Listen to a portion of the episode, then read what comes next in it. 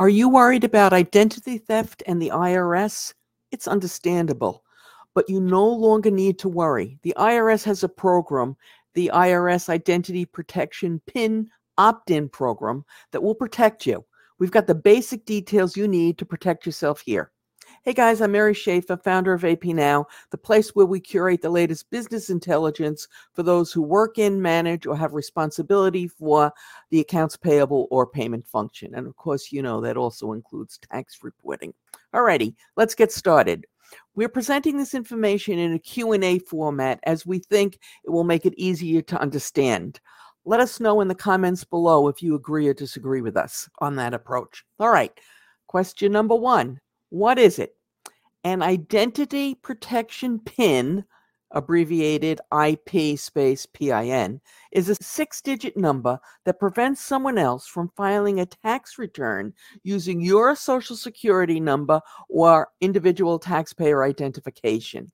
The IP PIN is known only to you and the IRS. Why would you want one? It helps the IRS verify your identity when you file your electronic or paper return. It helps protect you against someone else filing a return in your name and getting a big refund and causing you all sorts of headaches. The IRS calls this a proactive step to protect yourself from tax related identity theft. And as you know, that's been on the rise for the last few years. So, what's this thing called? It's called an identity protection pin, or remember, it's abbreviated IP pin. How do you get one of these? Well, there are several ways. You can log on to the IRS website and search for the Get an IP PIN tool. That's number one. And then you fill out the form on the website. It requests a bit of information. You can also fill out Form 15227, 15227, which is downloadable from the IRS website, or you can request an in person authentication. Okay, so that's three ways. I'm guessing that most people will use the Get an IP PIN tool on the website. Do I have to get one? No, everyone does not have to get one. However, if you've had a tax related identity theft in the past, the IRS may have given you one. When is it available?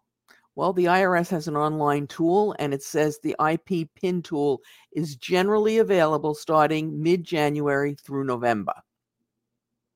Is it good forever? No. The IP PIN is valid for one calendar year, and then a new IP PIN is generated each year for your account. Well, how do I get my new IP PIN? You simply log back into your Get an IP PIN tool and it will be displayed there.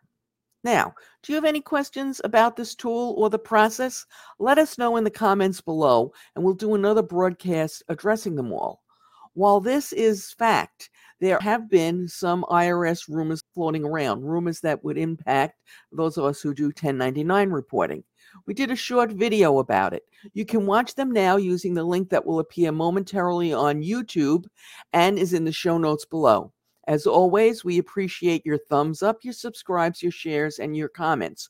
Your interactions, by the way, thumbs up and comments, help us spread our videos to a wider audience because YouTube will spread them to a wider audience if it sees audience interest, which in turn helps us devote more resources to creating these videos to help you. So we really do appreciate those thumbs up and those comments.